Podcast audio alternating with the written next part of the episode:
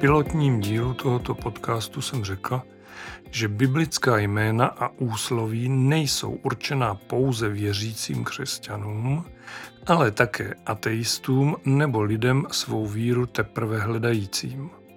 Je-li nějaký díl, který bych ze všech nejvíce doporučil právě o něm ateistům nebo lidem svou víru teprve hledajícím, pak je to zatím zrovna tato epizoda.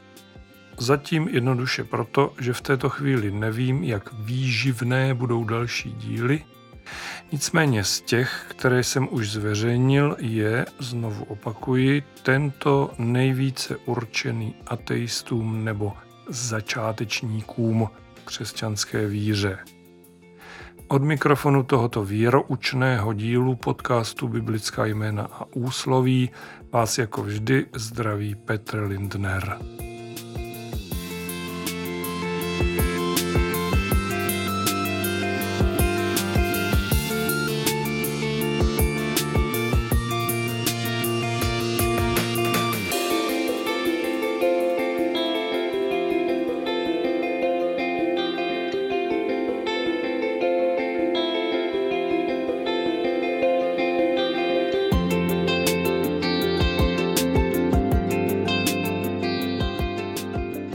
Tvá víra tě uzdravila. To je, řekl bych, až notoricky známé úsloví, které si pravděpodobně nikdo s ničím jiným nežli s Biblí nespojí. Tato slova pronesl Ježíš Kristus a to hned několikrát, pokaždé, když učinil nějaký zázrak, uzdravil nějakého člověka. Mě osobně ze všech těch příběhů nejvíce oslovuje možná zároveň asi nejznámější uzdravení ženy, která trpěla 12 let krvotokem, čili pravděpodobně nějakým gynekologickým onemocněním, se kterým si tehdejší medicína nevěděla rady, což lidé té doby vyřešili tak, že ženu vystrčili jakožto nečistou na okraj společnosti. A bylo vymalováno. Tento příběh je popsaný ve třech ze čtyř evangelií, což je samo o sobě důkazem jeho velkého významu. Já ho přečtu z Markova evangelia, pátá kapitola, verše 21 až 34. Jenom upřesňuji, že se to přihodilo poté, co Ježíš uzdravil šíleného člověka jménem Legie, Jehož démoni po Ježíšově zásahu vešli do dvoutisícového stáda prasat, které se pak vrhlo ze srázu do jezera. Kdo se mě dotkl? Když se pak Ježíš přeplavil lodí zpátky na druhý břeh, sešel se k němu u jezera veliký zástup. Přišel k němu jeden z představených synagogy jménem Jairus a jakmile ho uviděl, padl mu k nohám – Snažně ho prosil, moje dcerka umírá, pojď, vlož na ní ruce, ať je uzdravená a může žít. A tak šel s ním. Veliký zástup šel za ním a tlačili se na něj. Byla tam jedna žena, která už 12 let krvácela. Mnoho vytrpěla od mnoha lékařů, Utratila všechno, co měla, ale nic jí nepomohlo a bylo jí čím dál hůř. Když uslyšela o Ježíši, prošla k němu davem zezadu a dotkla se jeho roucha. Řekla si totiž, dotknuli se aspoň jeho roucha, budu uzdravena. Její krvácení i hned přestalo a na těle pocítila, že byla z toho trápení uzdravena. Ježíš vnitru i hned pocítil, že z něj vyšla moc. Otočil se v davu a zeptal se, kdo se dotkl mého roucha? Jeho učedníci mu řekli, vidíš, že se na tebe tlačí dav a ptáš se, kdo se mě dotkl? On se ale rozhlížel, aby viděl, kdo to udělal. Když ta žena poznala, co se s ní stalo, přistoupila, v posvátné úctě před ním padla na kolena a pověděla mu celou pravdu. Ježíš odpověděl, Cero, tvá víra tě uzdravila. Jdi v pokoji a buď uzdravena ze svého trápení.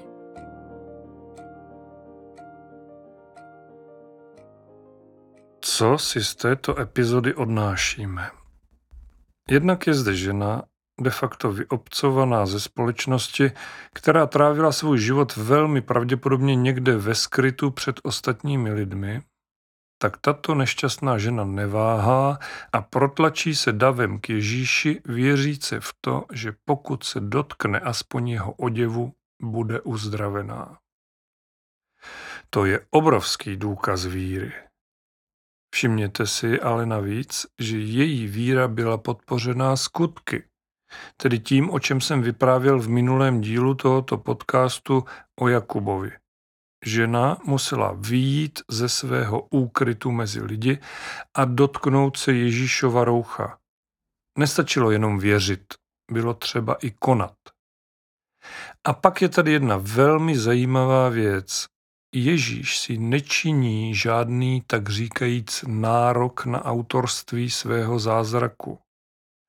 Ve 30. verši se píše, že pocítil, jak z něj vyšla moc a ptal se ostatních, kdo se dotkl mého roucha. Pro mě to představuje jeden z neobvyklých příkladů trojjedinosti našeho Boha.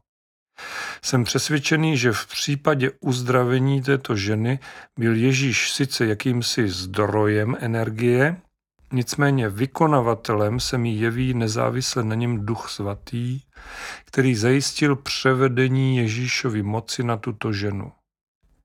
Nevím, možná se pouštím do divného výkladu, ale tak to na mě zkrátka působí. Co vy si o tom myslíte? Na začátku předchozí citace z Markova Evangelia se píše o umírající dceři představeného synagogy jménem Jairus. Pojďme si tuto kapitolu poslechnout až do konce, abychom se dozvěděli, jak to dopadlo, protože i zde je víra v tak říkajíc hlavní roli. Budu pokračovat v páté kapitole Markova Evangelia od verše 35. Talita kum. Ještě to ani nedořekl, když přišli poslové z domu představeného synagogy se slovy Tvá dcera umřela, proč ještě obtěžovat mistra? Ježíš ale jejich slova neposlouchal. Neboj se, jenom věř, řekl představenému synagogy. Nikomu nedovolil, aby ho doprovázel, kromě Petra, Jakuba a jeho bratra Jana.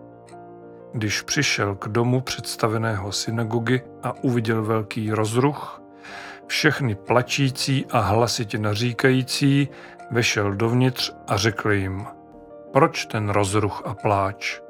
To dítě neumřelo, jen spí. Oni se mu ale smáli.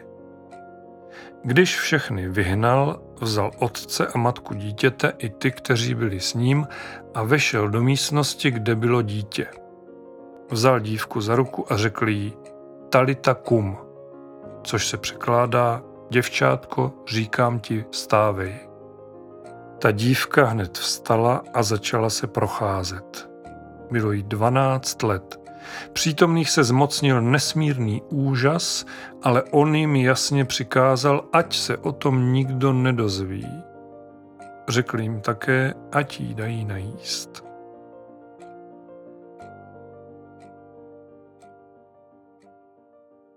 Jajrova dcera mezi tím, než Ježíš uzdravil ženu s krvotokem, zemřela. Ježíš věděl, že ji znovu přivede k životu. Představenému synagogy proto řekl, neboj se, jenom věř. Tomu se ale hodně špatně věří, když vidíte svoje dítě mrtvé. A když pak ještě Ježíš řekne truchlícím lidem, že to dítě neumřelo, jenom spí, je s podivem, že se mu jenom smáli, že ho totiž rovnou neukamenovali, jak bylo v té době zvykem. Ať je to jak chce, toto všechno vyžaduje skutečně až bezmeznou víru.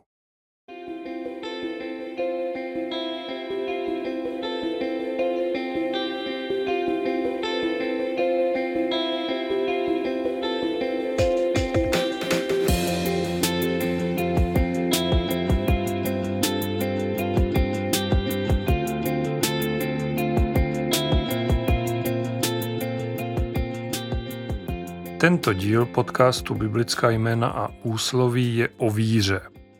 co je to vlastně ta víra? Pojďme si ji zkusit nějakým způsobem definovat nebo řekněme podrobněji pojmenovat. Sociologická encyklopedie Sociologického ústavu Akademie věd České republiky říká o víře toto.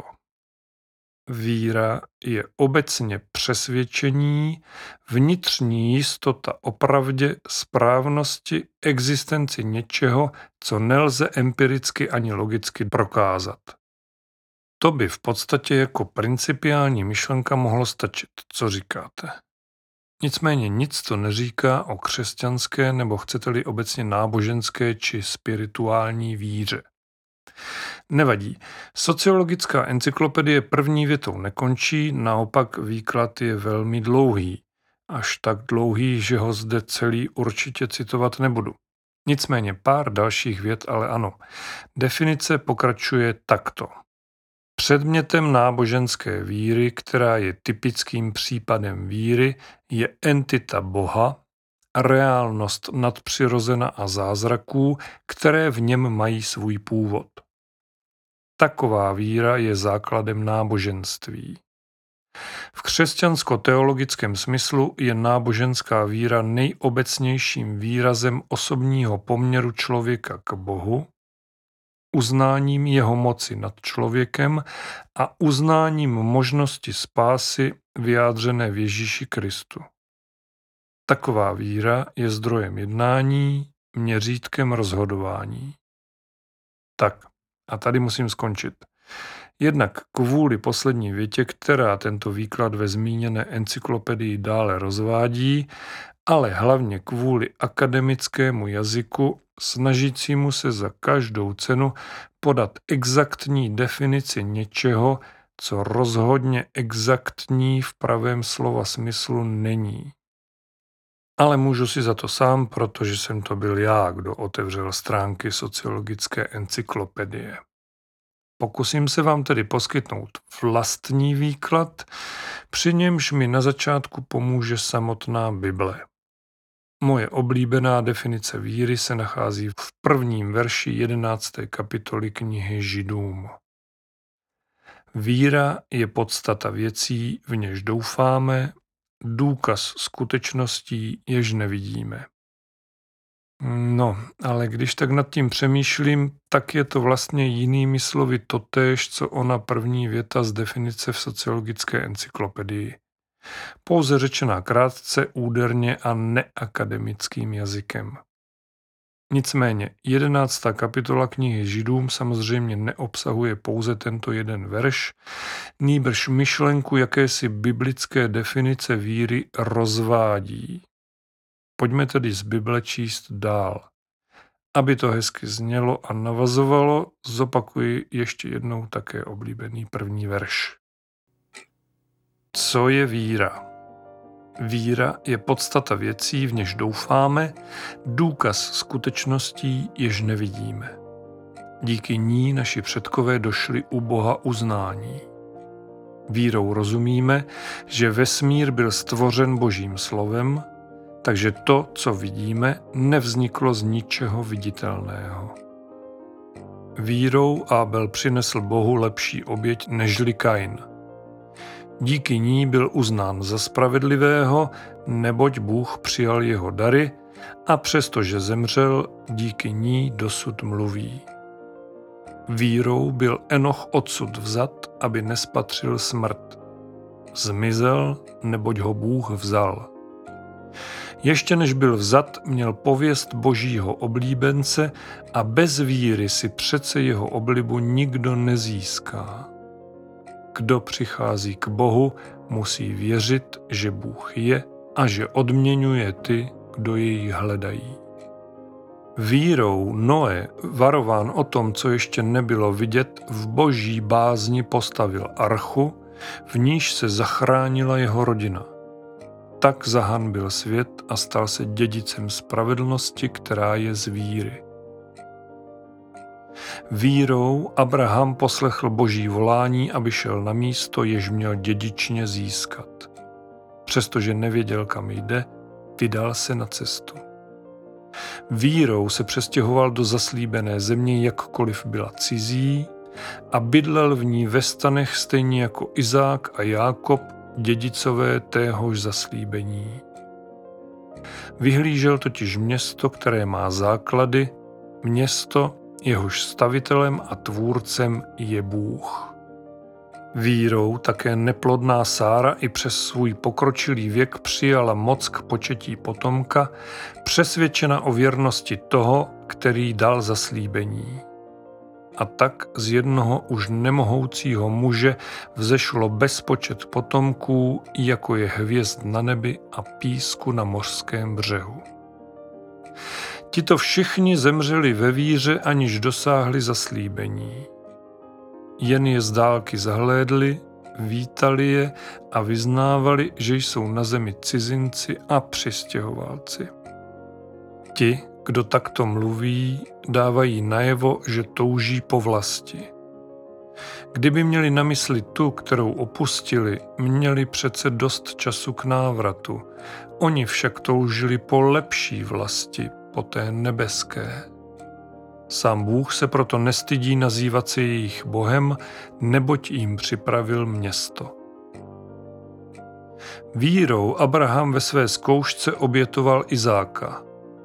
Ten, který přijal zaslíbení, obětoval svého jediného syna, o němž bylo řečeno, tvé símě bude povoláno v Izákovi.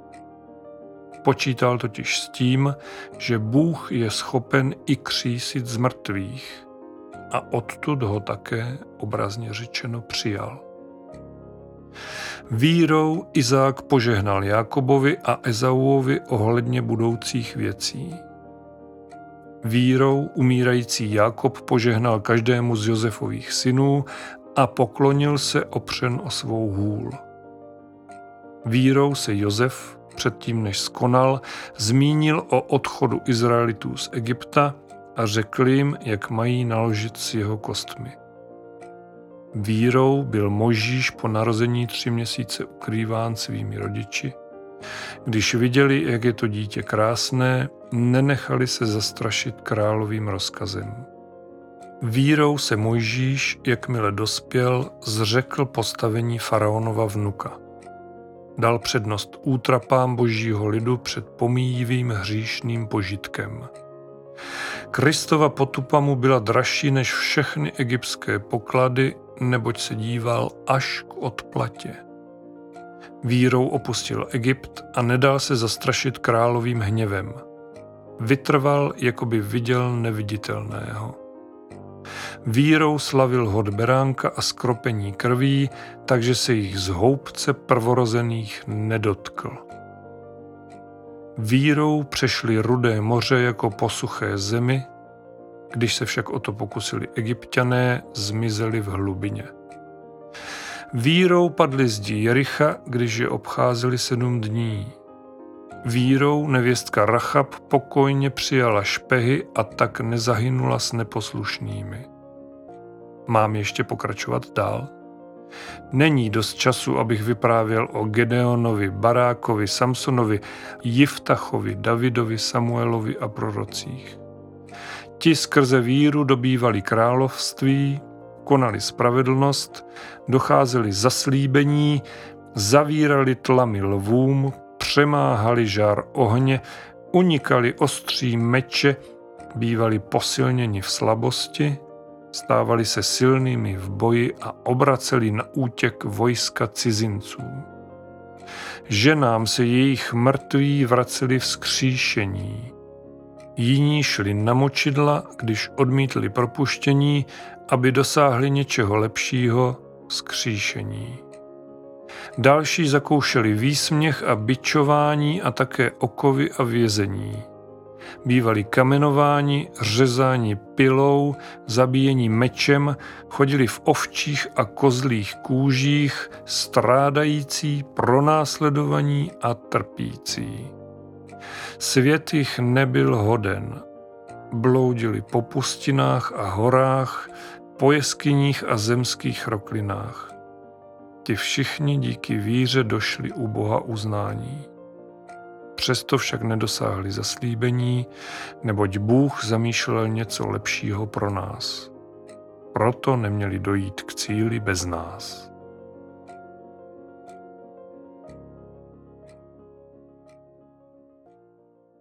Toto čtení z Bible bylo trochu delší, je to celá jedenáctá kapitola knihy Židům, ale jak jistě sami uznáte, stálo to za to.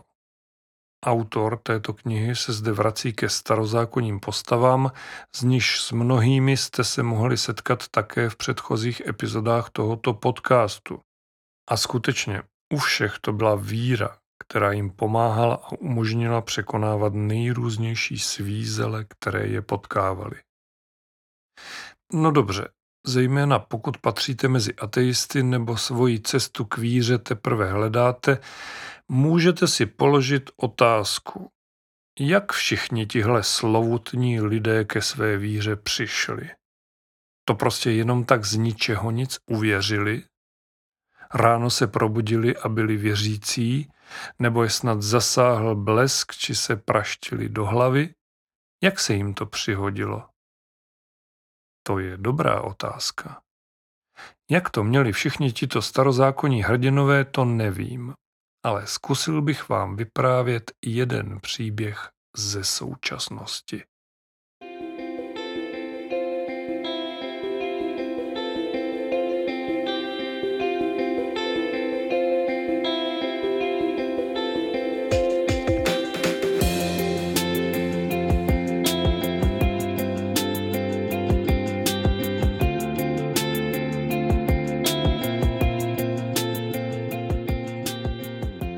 Myslím, že jenom velmi malé procento lidí si není ochotno připustit, že existuje něco, co nás přesahuje.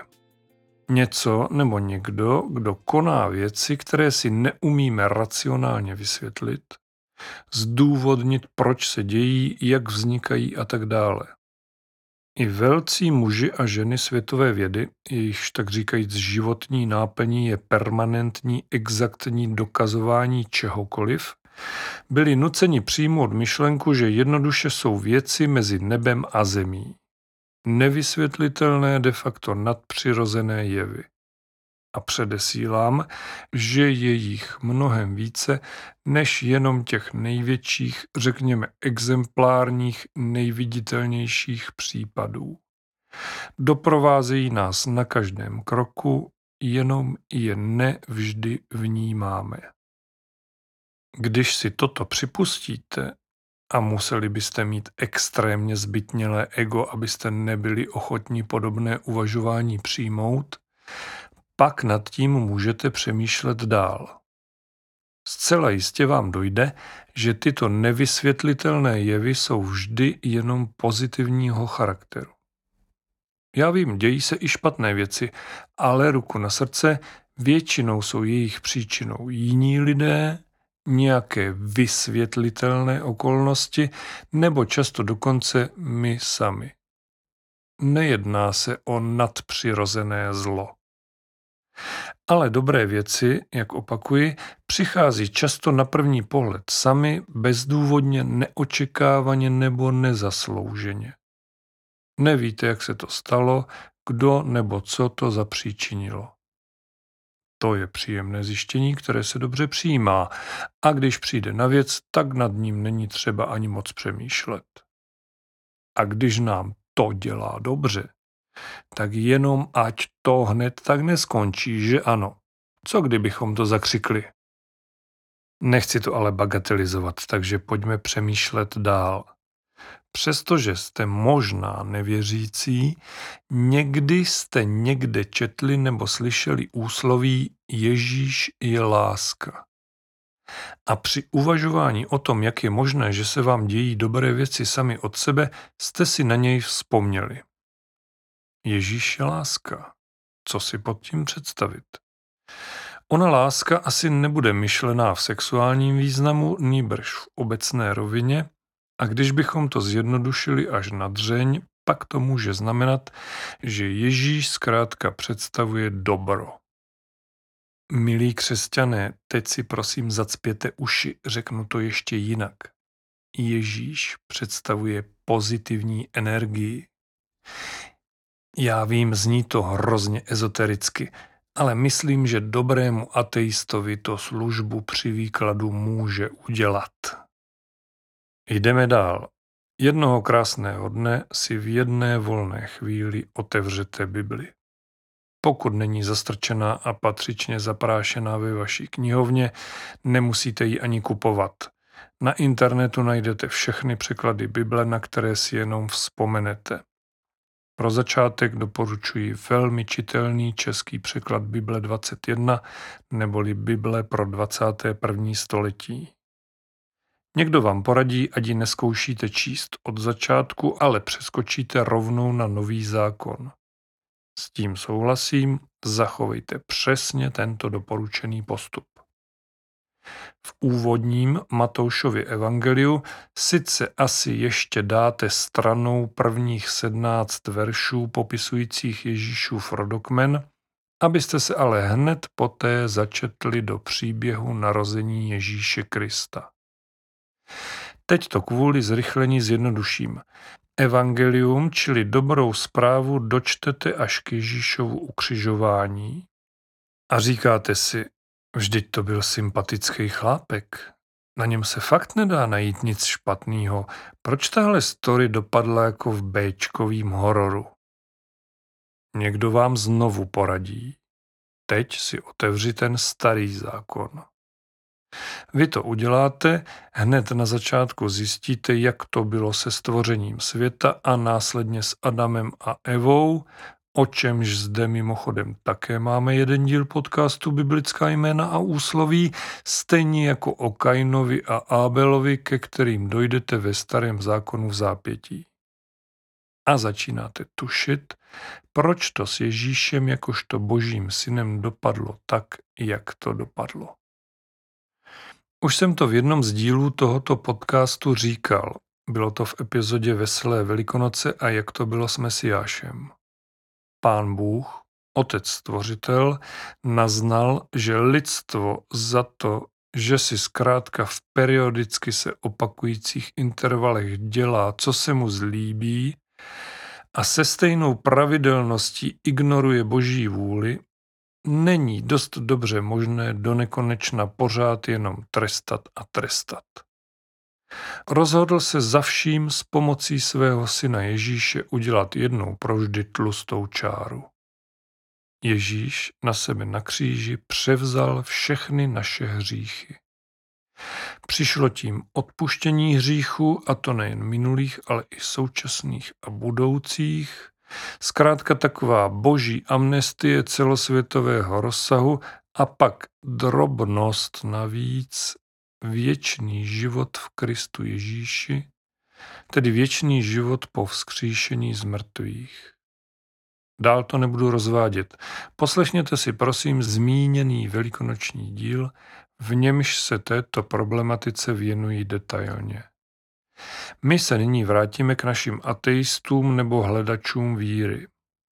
Troufám si tvrdit, že v této chvíli už to s tím nevěřením není tak černobílé jako na začátku. Zároveň ale určitě sami tušíte, že to ještě pořád není ono. Něco tomu chybí. Ano, je to tak. Křesťanská víra totiž není jenom ta v úvozovkách laciná víra typu věřím, že země je placatá nebo věřím, že děti nosí čáp. Křesťanská víra je doslova o osobním vztahu s Ježíšem. Tak to už je na mě moc. Může si teď říct onen zapřisáhlý ateista předchozím výkladem přece jenom trochu nahlodaný. Jak můžu mít vztah s někým, kdo je někde v nebi? Taky dobrá otázka. Zkusím to vzít trochu ze široka. Jednak po třetí připomenu onen první verš 11. kapitoly knihy Židům. Víra je podstata věcí, v něž doufáme, důkaz skutečností, jež nevidíme. Jinak řečeno, vztah můžete mít i s někým, jehož nevidíte. Kdo je, vašimi slovy, někde v nebi. protože je to, ano, víra. Dobře tedy, ale nutně musí přijít dotaz, jak se s tím Ježíšem skontaktujete. Řeknu vám jak. A chce se mi dodat, že tomu nebudete věřit. Ale bavíme se o víře a já vím, že tomu věřit budete. Realita je taková, že vy Ježíše oslovíte sami. A on se vám pak, až ho přijmete do svého srdce, velmi ochotně ve vašich životech bude ukazovat a bude s vámi v kontaktu. Protože to je jediné, na co on čeká, až vy se mu ozvete Až mu zavoláte, zaklepete mu na rameno, zakřičíte na něj z druhého břehu řeky, pošlete mu e-mail, zprávu přes Messenger, zkrátka až ho vy sami oslovíte. Já vím, teď máte pocit, že jsem se úplně zbláznil. Ostatně věřící křesťané bývají docela často považováni zbytkem společnosti za blázny. Ale ne, nezbláznil jsem se. Takže jak se to stane? Jak můžu oslovit Ježíše? Stane se to tak, že ani vy sami nebudete vědět jak. Ne, vážně, nevypínejte to, už jsme u merita věci.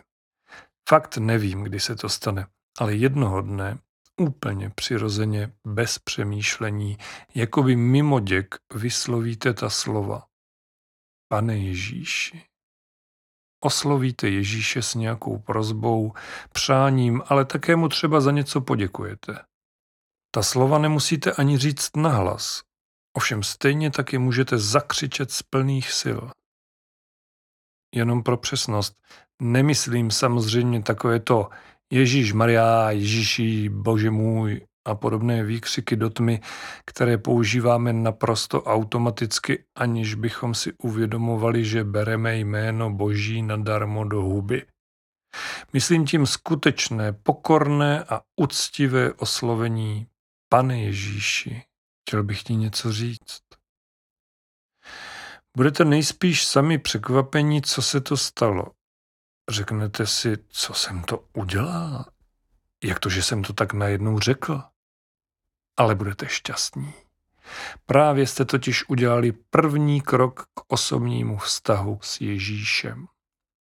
Právě jste zasili do svého srdce to semínko hořčice, o kterém Ježíš mluví v Matoušově evangeliu, když svým učedníkům odpovídá na otázku, jak to, že oni nedokázali vyléčit chlapce z padoucnice a on ho během chvilky uzdravil. Matouš 17, 20 Amen, říkám vám, budete-li mít víru jako zrnko hořčice, řeknete téhle hoře, přejdi odsud tam. A ona přejde a nic pro vás nebude nemožné. A vy už máte minimálně to zrnko hořčice ve svém srdci. Máte tam Pána Ježíše Krista. Máte víru. Amen.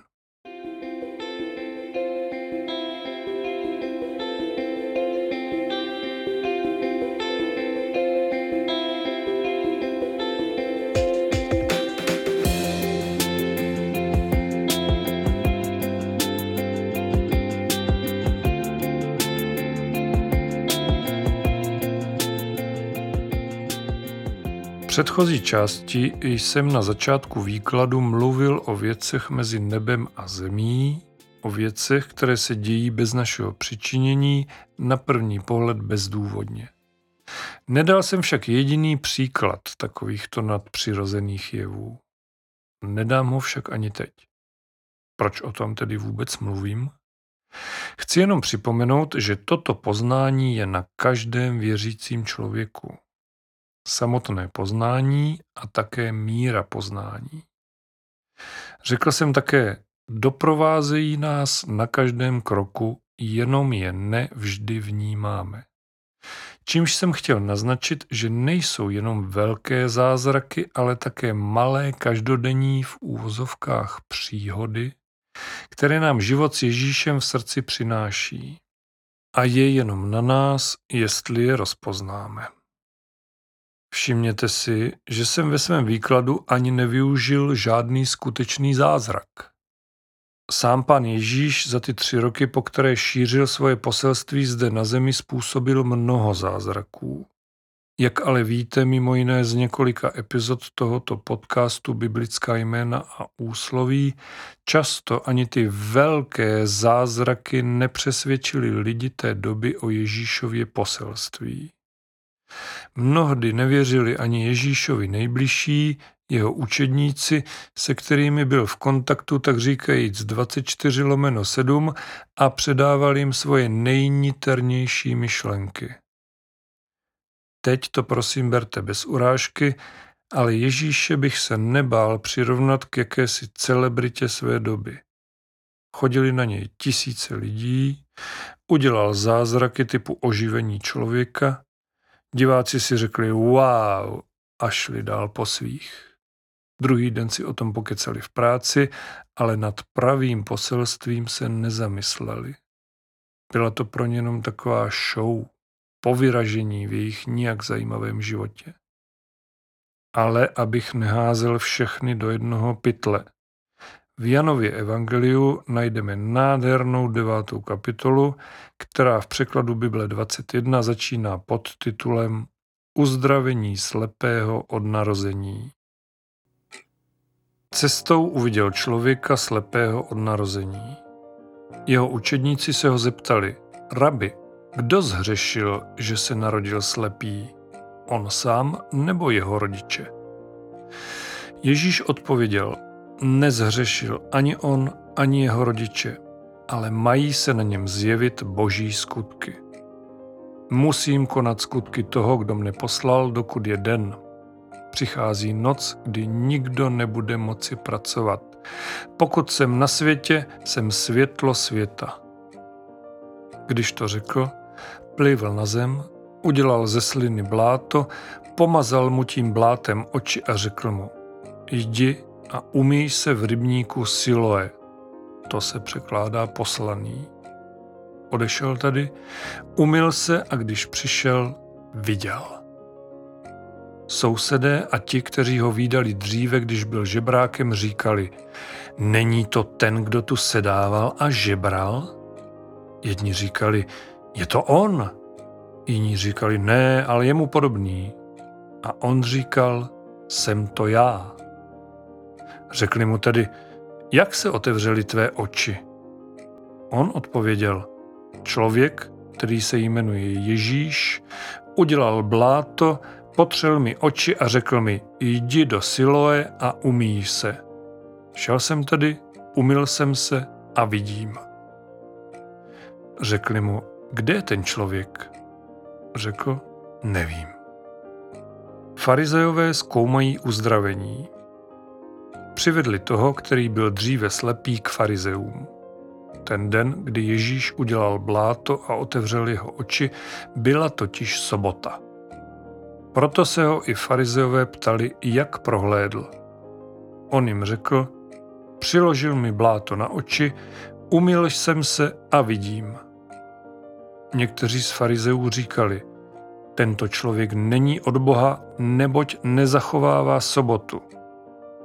Jiní však říkali, jak by mohl hříšný člověk dělat taková znamení? A byl mezi nimi rozkol. Řekli tedy opět tomu slepému, co ty o něm říkáš, když ti otevřel oči? On řekl, je to prorok. Židé neuvěřili tomu, že býval slepý a prohlédl, dokud si nezavolali jeho rodiče a nezeptali se jich. Je toto váš syn, o kterém říkáte, že se narodil slepý? Jak to, že nyní vidí? Jeho rodiče odpověděli, víme, že je to náš syn a že se narodil slepý. Jak to, že nyní vidí, to nevíme. Nevíme také, kdo otevřel jeho oči. Jeho se zeptejte, je dospělý, ať mluví sám za sebe. To řekli jeho rodiče, protože se báli židů, neboť židé se již usnesli, aby ten, kdo by ho vyznal jako Krista, byl vyloučen ze synagogy.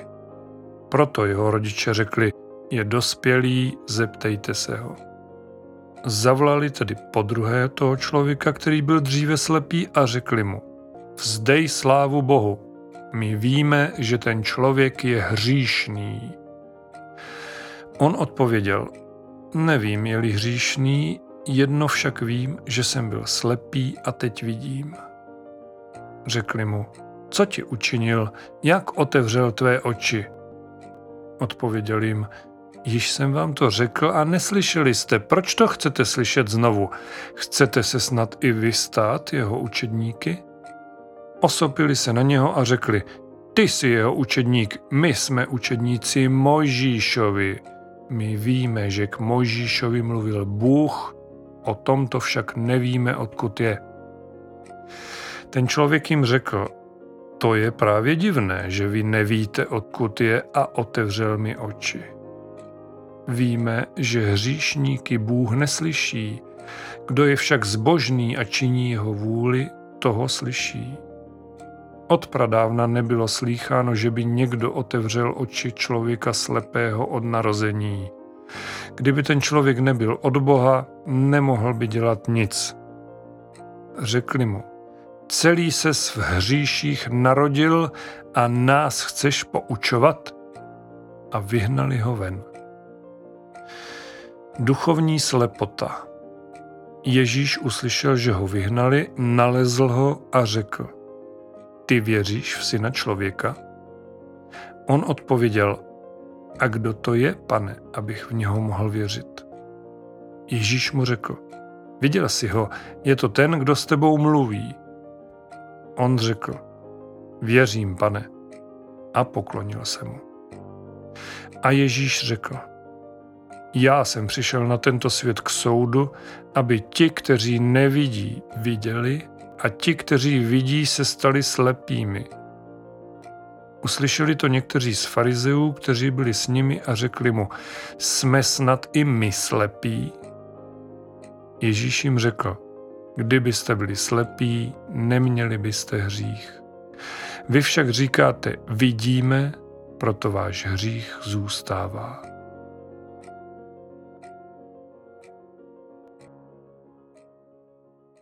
Myslím, že z této deváté kapitoly Janova Evangelia by se dala udělat výborná divadelní hra. Taková jednoaktovka pro přemýšlivé diváky. Ježíš zde vrátil zrak slepci, který se slepý již narodil. To je jistě velký zázrak.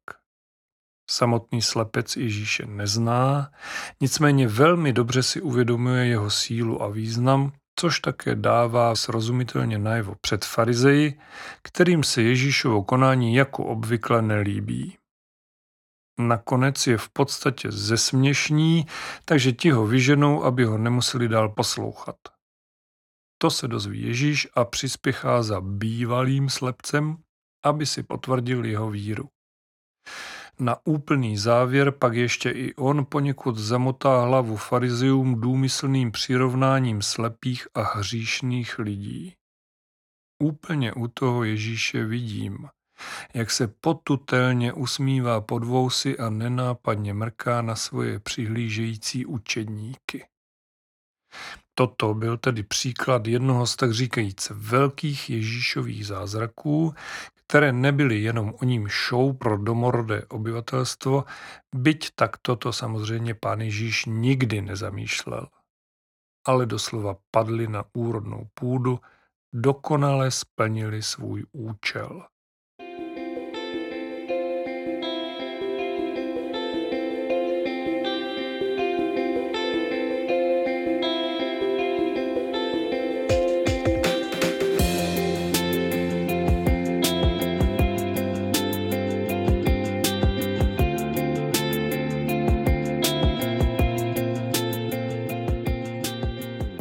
Na konci tohoto dílu podcastu Biblická jména a úsloví se dlouhým obloukem vrátím zpátky na začátek. Citoval jsem zde část definice pojmu víra ze sociologické encyklopedie Akademie věd České republiky. Rád bych zopakoval dvě věty. V křesťansko-teologickém smyslu je náboženská víra nejobecnějším výrazem osobního poměru člověka k Bohu uznáním jeho moci nad člověkem a uznáním možnosti spásy vyjádřené v Ježíši Kristu. taková víra je zdrojem jednání, měřítkem rozhodování. Jak už jsem řekl, akademický jazyk není ideální nástroj pro definici víry a já bych v této souvislosti rád podotkl nebo spíše zopakoval jednu velmi důležitou věc, která z této sociologické definice podle mého názoru nevyplývá dostatečně jasně. Víra v Ježíše Krista je osobní víra. Osobní vztah s Mesiášem. Křesťanská víra naopak není jakýsi pouhý osobní postoj či snad filozofie. Respektive není to jenom osobní postoj.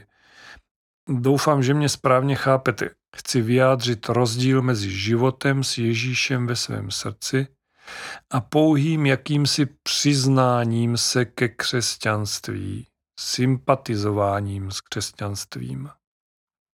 Onen osobní vztah s Mesiášem je totiž důležitý ještě z jednoho důvodu.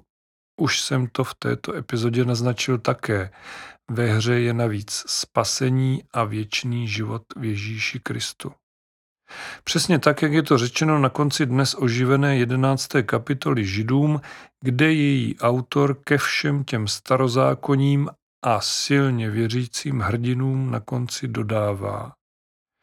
Ti všichni díky víře došli u Boha uznání, přesto však nedosáhli zaslíbení, neboť Bůh zamýšlel něco lepšího pro nás, proto neměli dojít k cíli bez nás. Ano, jak už jsem řekl, pán Bůh musel udělat tu tlustou čáru za minulostí, musel použít svého jediného syna Ježíše Krista, protože pouze tak došla křesťanská víra svého celistvého naplnění. Naplnění, které se děje skrze nás, boží děti, které tvoříme Kristovu církev. Skrze nás, kteří v Ježíše Krista věříme, nosíme ho ve svém srdci a snažíme se svůj život zde na zemi žít tak, aby z nás měl Ježíš zkrátka radost. Že se nám to nevždy daří, to je na snadě, ale jak už jsem řekl, víru je třeba naplňovat skutky a jak praví jedno nebiblické úsloví, kdo nic nedělá, nic neskazí. A když se vrátíme do Bible, tak zde v šestém verši 14. kapitoly Janova Evangelia navíc čteme asi nejznámější Ježíšova slova Já jsem ta cesta, pravda a život. A být v pravdě na cestě životem spolu s Ježíšem, to je výzva, která se jednoduše neodmítá.